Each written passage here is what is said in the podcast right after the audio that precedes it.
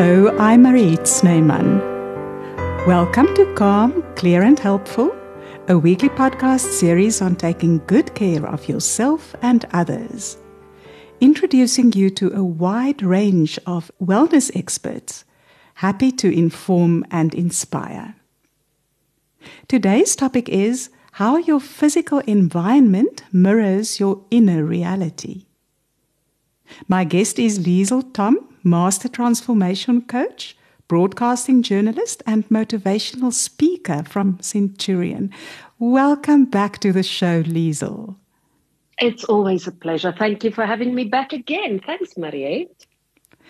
To our listeners, after our conversation, Liezl will give us her three tips on how to declutter your environment, and then it will be fun question time. Liezl, for those listeners who haven't heard our other episodes, could you please explain what you do? Mariette, I am a transformation coach and then I'm also a Martha Beck certified life coach. Now, transformation coaching and life coaching might sound like they are a little bit similar, but they're completely different modalities. Life coaching is client centered and we talk about what the client needs. The client is the expert. And as a coach, I ask questions to guide them to find their own solutions because, you know, advice is really not helpful.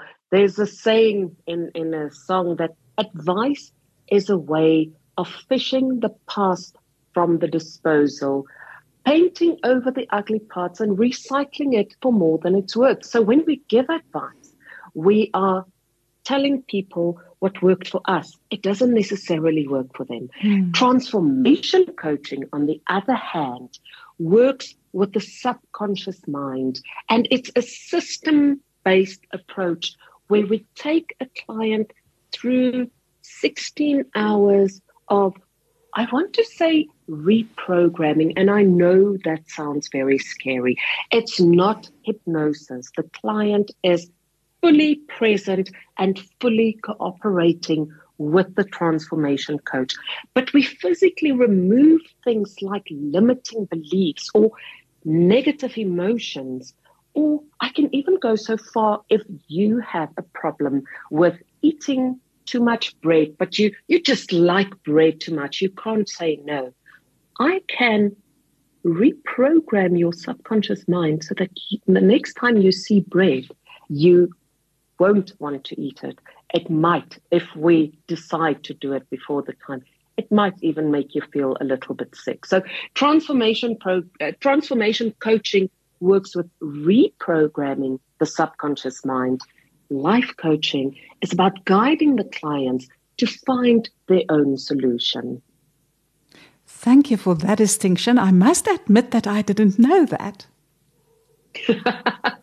very few people do, Mariette, and that's why it's important for me to be very clear that there is a difference and that there's a different reason for each one. Thank you. Now we're coming to our topic of the day, and we're looking at how our physical environment reflects our inner reality or state of mind. The idea that, for instance, an individual's home environment reflects what's going on in their mind may seem like a strange notion, but I hope that skeptic listeners will hear us out.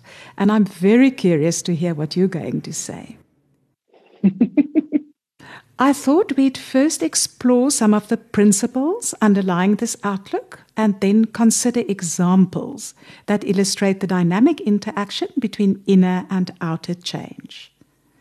I'd like to zoom out so we can take a look at two broad perspectives. The first one is that life happens to us and we merely respond.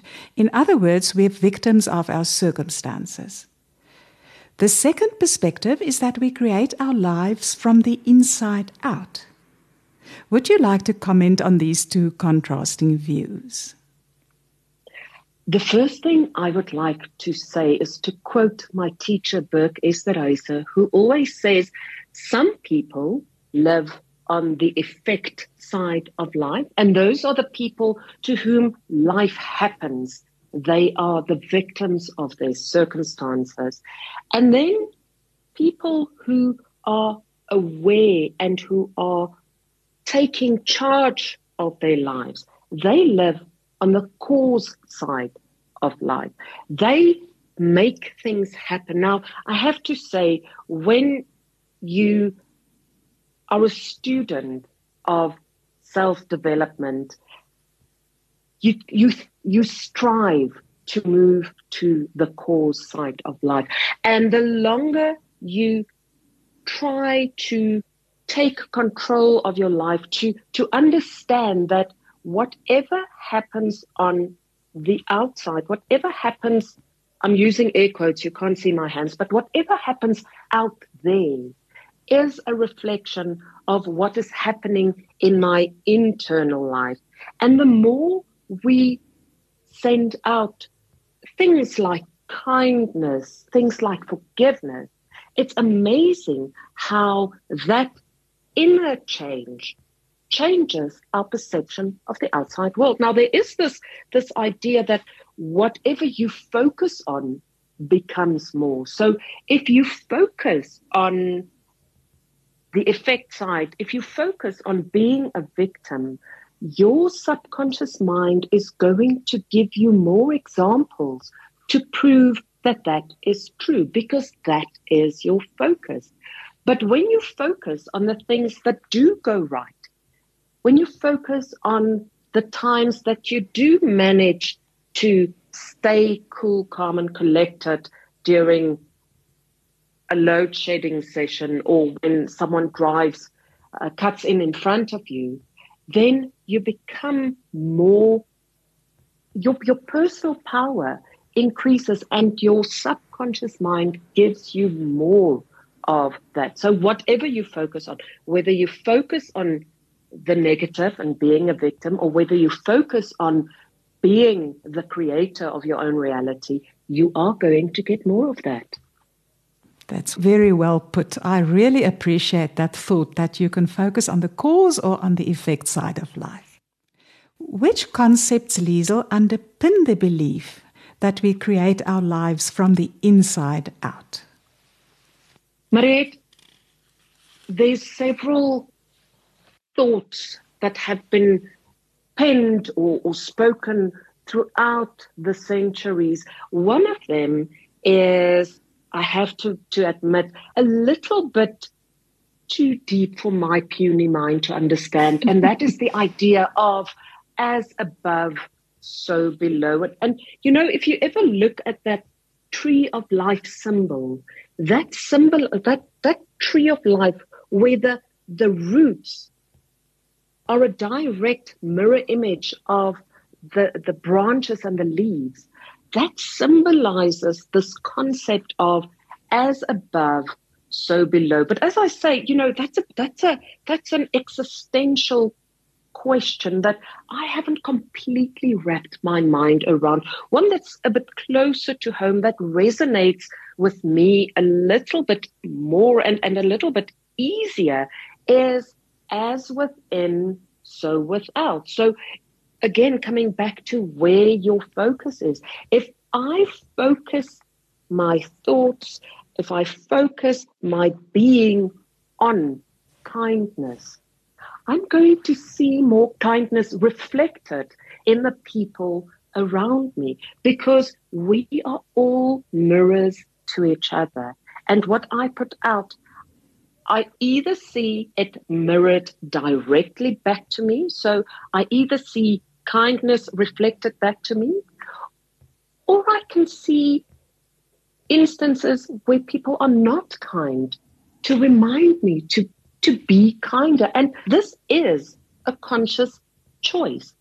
I can choose to think, well, I'm trying to be kind, and these people are just a bunch of, you know, for, for the sake of your podcast, I'll just say idiots, but you know what I want to say. I choose to see everything as a reflection or a lesson. Another phrase that, that underpins this idea is how we do one thing is how we do everything. And that comes back to whatever I do in the privacy of my study, of my home, they reflect how I'm going to, to behave outside.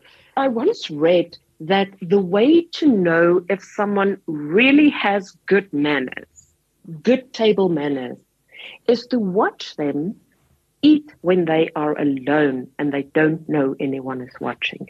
Because if you pretend to the world to be really sophisticated and have good table manners and you know exactly which fork and which knife and what to do and which glass goes where. But in the privacy of your own home, when you're alone, you eat with your hands, with, with the juices flowing down your chin, and you just wipe it off with the back of your hand. That says something about you because how we do one thing is how we do everything. I've never thought about that. That's a very interesting metaphor. well, Mariette, I always love to share ideas that are, you know, we, we, we, we know these things. Nothing that you and I are discussing are new thoughts, novel ideas that no one's ever thought about. But some people resonate with some with certain words. So you know, we translate things into different metaphors. And there's a saying, and this is this is one of my favorite sayings, and, and I suspect it was Martha Beck who said this. The soul loves to hear what it already knows. So even though you do know this, our souls love to hear what it already knows. And when things are translated for us into terms that we've not considered before, it it amplifies that idea, it strengthens it, and it makes it more part of our being. That's so true. And then also, I think making new connections between things that we already know. And I'm sure today's going to be, in today's podcast, that's going to happen for me. I hope it happens for some of the listeners as well. Well, that's my hope too. Liezl, you've pointed me to an article by the self empowerment expert Tony Fahkry, where he states, and I quote, Some people hold strongly to the notion of free will. I am of the opinion it is the illusion of free will, whereby our unconscious beliefs are being reflected to us as free choice. This is fascinating. Could you offer your thoughts on this, please? Well, again, Maria, this is one of those existential questions that people far smarter than me and and I think most people on this planet have been contemplating for years. But the way I see it is that this reality where we exist is very similar to a video game. Now, I know that consequences here are real, so in a video game, my, my kids love to play um, war games. And I know in a war game, you know, if if you get shot, you wait a few minutes and then your your avatar reboots. Whereas in this reality, if something happens to your physical body, there are real physical consequences. But this 3D reality of us being similar to a video game has perimeters. And within those perimeters, we have choices. I like this distinction he makes between free will and free choice. Because free will, and the way he puts it make, make, makes sense to me. Free will might give an illusion that we can do whatever we want. But within the perimeters of this 3D reality, we have choices. We cannot fly. I have to say, if I had absolute free will and I could, I would love to fly. Mm. But in this reality, human beings cannot fly by their own volition. Now, we as humans are very smart, and, and I love the fact that we are so industrious and, and visionary that we come up with solutions to go around the perimeters of our 3D reality. Because, in fact, human beings can fly, but we cannot fly. I cannot start levitating and go to wherever I want to go. There are certain steps that I need to take. And I think free choice is very similar to that. If I choose to fly to Cape Town, I have to take certain steps. I have to get in my car, go to the airport, go through security, get on a plane, and then I can fly to Cape Town. So, so I think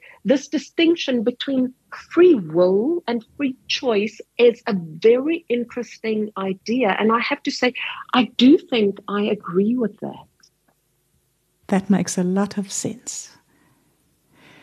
My next question is if we really create our lives from the inside out, it follows that our environment reflects our inner world.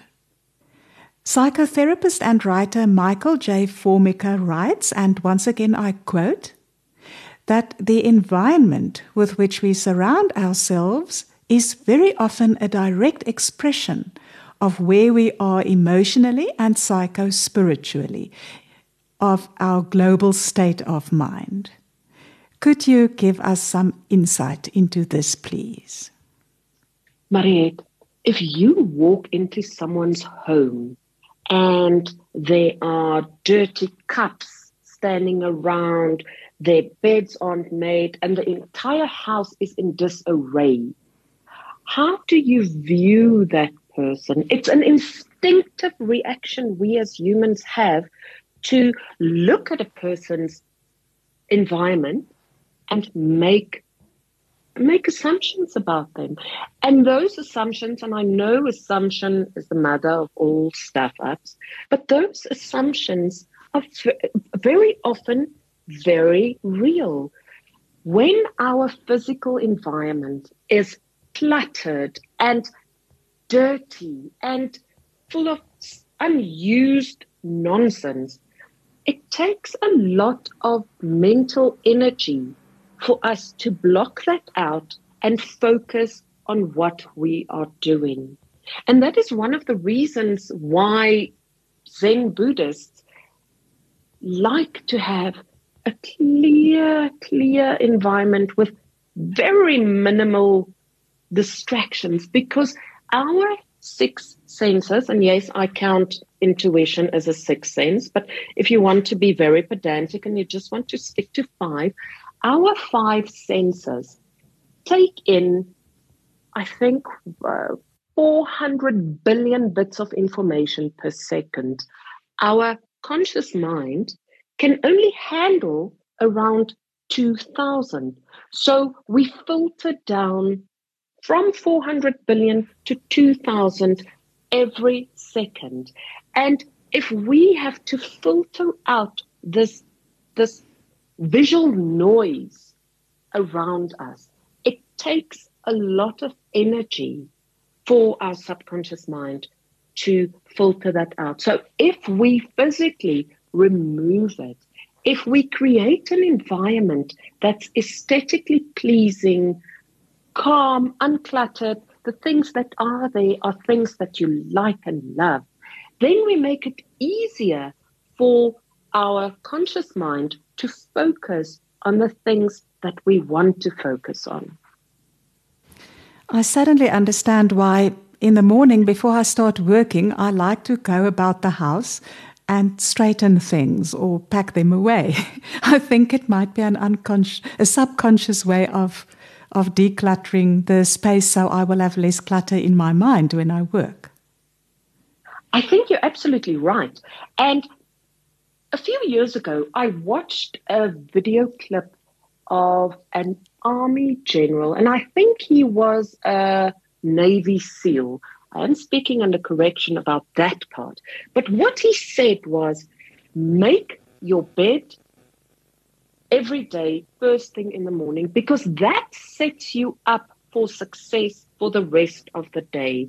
You've already done something on your to do list and you come back to something that you've successfully done. So making your bed first thing in the morning sounds like such a simple thing, but there's so much more to it.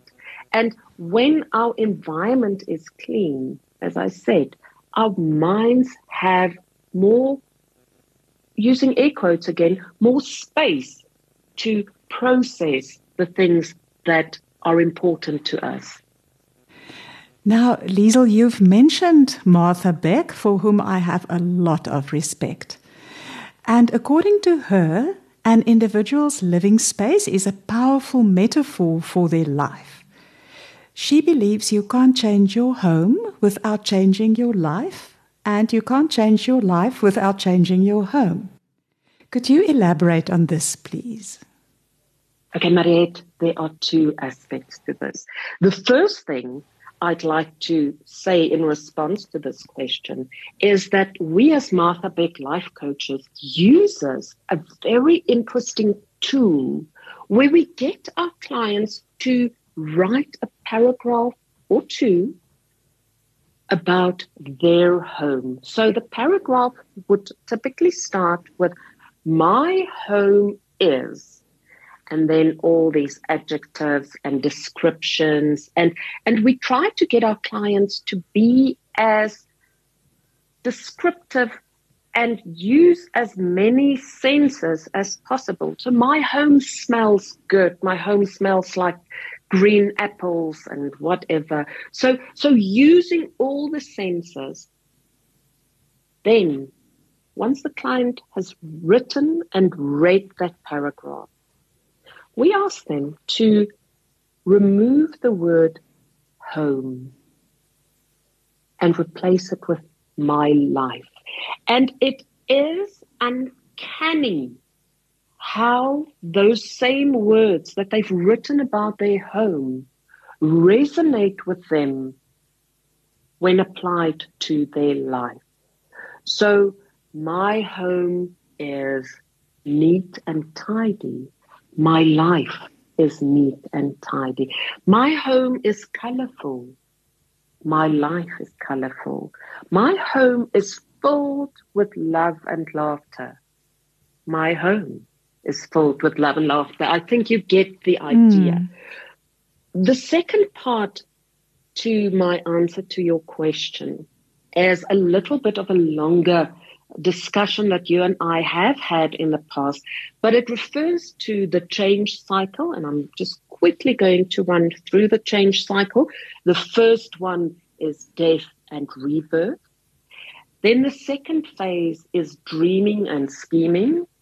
Then you get the hero's journey and then the promised land. Now, in the dreaming and scheming phase, there is always, always some physical change in the person. So if a person has lost their job in death and rebirth, they go through those phases of mourning. They they have to mourn the loss of their security and job and the dreams they had vested in that job. But then when they start dreaming and scheming, time and time again, there is some physical manifestation, either a personal transformation, so cut my hair, lose weight, do a bit of a spruce up of my cupboard, or there is a change in the physical environment. So I remodel my kitchen or I just rearrange the furniture in my study. So the the physical manifestation doesn't have to be big and dramatic. You know, if you think of this example of someone losing a job, you know, you can imagine they don't have money mm. to throw everything out and buy new furniture for their study, for example. But moving, moving the furniture around, rearranging, changing the orientation of their desk, that already signifies to their subconscious mind that things are changing. The dreaming and scheming phase of a change cycle is one of my favorite phases because it, it's so interesting and intricate. And you know, if, if a woman, if I see a woman who has cut her hair, I know she's she's making big changes. Very often, when women get divorced or when they become mothers, they cut their hair. That's a physical manifestation of the change. But what's interesting, even more interesting than this, is if we make a physical change we change everything else in our lives. So, so I've seen this with, with weight loss and physical makeover programs that I've worked on. When a person is thrown into a situation where their physical appearance is being changed or remodeled, everything else in their lives changed too. So, as within, so without. How you do one thing is how you do everything. And I love seeing these patterns repeat itself over and over again. I think it must be very illuminating to have a, a, coach that helps you go through this type of process. I mean, if there is a big change in your life, either in your relationship status or in your work, as you mentioned, and it must be really interesting to have someone like you yourself, who's a, a Martha Beck. Just repeat what it's called. I'm a Martha Beck certified life yeah. coach. It just means Martha Beck. I studied in her methodology, and she endorsed me to use her tools. Right. So, someone like a, one of these coaches can help one go through these changes with your eyes wide open and can show you the dynamic relationship between the inner and outer change. And I think that that support helps, but also the fact that you see that you, you are moving forward with these changes.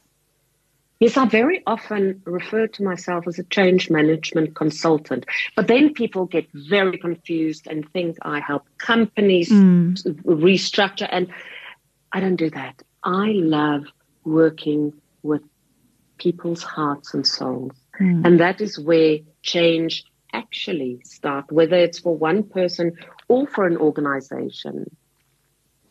Thank you, Liezl. I'd just like to mention here that I will include the link to our episode on the change cycle in the podcast notes if people are interested in looking at it in more depth.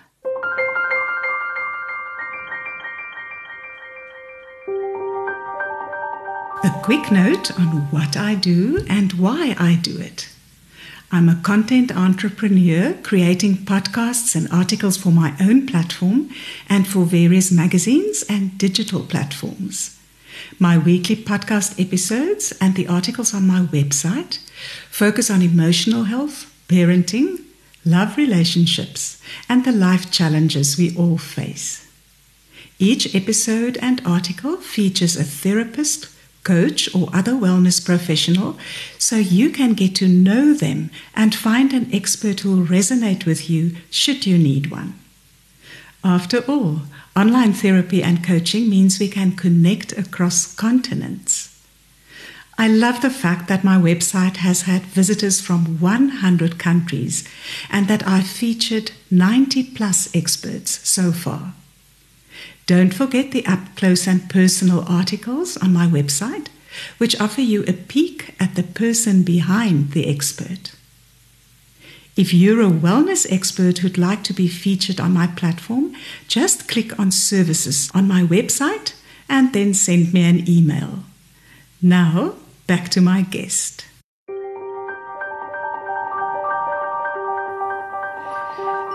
So, to summarize, how can we create a better life? Which role, for instance, is played by visualization? Mariette, as we discussed now that you know your your outer reality reflects your inner reality, and your inner reality is mirrored in your outer reality. If you want to make a change, you have to start from within. But you can also make concomitant changes outside. So if you if your desk is cluttered and the papers are piled up to the ceiling, that already makes you feel constricted and overworked and overwhelmed. So if you remove those papers, sort them out, throw away that which is not needed, and get a system in place to deal with the ones that need to be dealt with, you are already going to start feeling more in charge of your life and not just of your office, but in other areas of your life as well. So your our physical environment, if we can make that a pleasant place for us to be, then our lives become more pleasant for us. I think this is the perfect place to ask you to give us your three tips on how to declutter your environment. You know, Mariette, there are so many TV shows on how to declutter. So I wouldn't say I am the expert, but small things that work for me are the first thing is if you feel overwhelmed, if you have a cupboard like mine that is completely in disarray, it takes a lot of your mental energy to block that out. Start by cleaning out one drawer or one shelf a day. When we look at, at if we have a big task, now I've used the example of someone with papers stacked up to the ceiling, that can get quite overwhelming. But if we break that task down into bite sized chunks, it becomes more manageable. So one shelf a day, one drawer, that won't take too long. Cleaning out your entire office could take you a day or even two or three. But cleaning out one drawer is not going to take you that long. So start small. Small incremental changes add. The next tip I would give is give yourself a time limit. You know, we live in this amazing age where we all have timers with us all the time. You either have it on your watch or you have it on your phone. Put a timer for yourself. Decide, I am willing or I can afford to spend 10 minutes a day, or I can afford to spend 20 or even 30 minutes this morning to clean up. Put a timer on. When the timer goes off, stop what you're doing. You can continue tomorrow. Or if you really want, if you're really so invested in that process and you are enjoying it, carry on. I'm not the boss of you. But that is once we start getting into this process, we find that we actually enjoy it. It is starting it that is the difficult part. The last tip is bring in a plant or some flowers, bring in a bit of nature because that will make you feel just so much better. Nature has a way of bringing out the best in people. And then I always say flowers are nature's way of expressing joy. Flowers are joyful, they make us happy. And yes, I know they only last a day or two or three, but in those two or three days, if you look at them, I dare you to not feel happy and not smile. If the temporality of flowers put you off, bring in a plant, bring in a plant that makes you feel connected to nature. And you will already start feeling better about your environment and as a result, better about your life. Thank you, Liezl. Where can listeners learn more about your work? Mariette, the easiest way to find me and find out about my work is to go to my website. Um, now, I was given a German name with, I think there are about eight or 12 different spellings. So I'm going to spell it. Mm. My, my Liezl is L I E Z L. And then my surname is T H O M for Mary. So liezlthom.com is my website, and you can send me a message. You can read some of my blogs, watch some of my videos. But that's the easiest way to get hold of me. Thank you. I'll also attach a link to your website to the podcast. Thanks, Mariette. Are you ready for your fun question? I'm nervous, but go for it. if you were asked to make an appearance as an agony aunt on a TV show for it gets Sorry, more Mariette. it gets more complicated. yes. On a TV show for teenagers, mind. Which outfit would you wear or which prop might you consider taking along? Sure. Okay. Firstly, the outfit I would wear would probably be something blue. Blue is the color of communication. Blue makes people feel that they can trust you. It makes people feel safe with you. My favorite color is red, but red is way too overwhelming, especially when you work with children. So I would wear something blue possibly also jeans because you know jeans show those young ones that you know as such not not such a stuffy funny mm. duddy that you can't relate to them. And then probably tackies and very likely my hair in a ponytail. Because you know what we don't want to it's not about how we look. It is about how we can connect with those kids. A prop that i would take with you know, it depends on the ages of the kids. If it's younger children, I would take something like a hand puppet or one of my Wonder Woman dolls with. I'm obsessed with Wonder Woman. Um, because it's it's something they can relate to and it's it's it gives them something that they can associate with. For older children, Hmm, I've just given myself a very good idea here, Mariette. For mm-hmm. all the children, I will take my Wonder Woman shield and sword. Ah. Because it would you can use those as a metaphor. You know, it's very easy to see how you can use a shield and a sword to to achieve all kinds of things in life. But it's also a talking point. And one of the easiest way to get children, young adults, older adults and old people to talk to you is to have something else to focus on. Very often when when we start a coaching conversation, those first few minutes are awkward because people feel exposed. They feel, what the hell is this woman going to ask me? What is she going to expose me about? Because, you know, that's something we get very often. Whereas if you have something neutral or something completely different to what they expect. It distracts their inner critic, gives you something to talk about, and then you can build the conversation from there. I like that question. Thank you. well, I love your answer. I really think I would have been tongue tied if I'd had to, to reply to this one. So thank you. And thank you for exploring this topic with us and offering us your insights with such clarity. Thank you. Ah, oh, Mariette, it's always lovely to speak to you.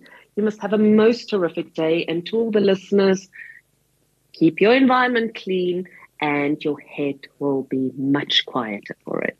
Thank you, Liezl. And to our listeners, it's been wonderful having you.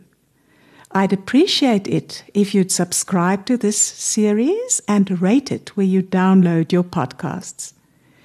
If you found this episode helpful, please share it with someone you care about.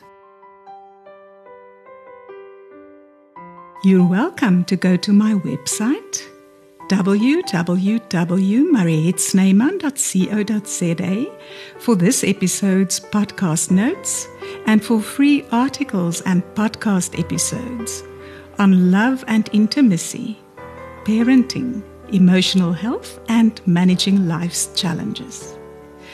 To follow me on Facebook, just search for Mariette Snyman, journalist. Calm, Clear and Helpful is compiled, hosted, and edited by me, and the music is by Mart Marie Snyman. Catch you next Tuesday at 9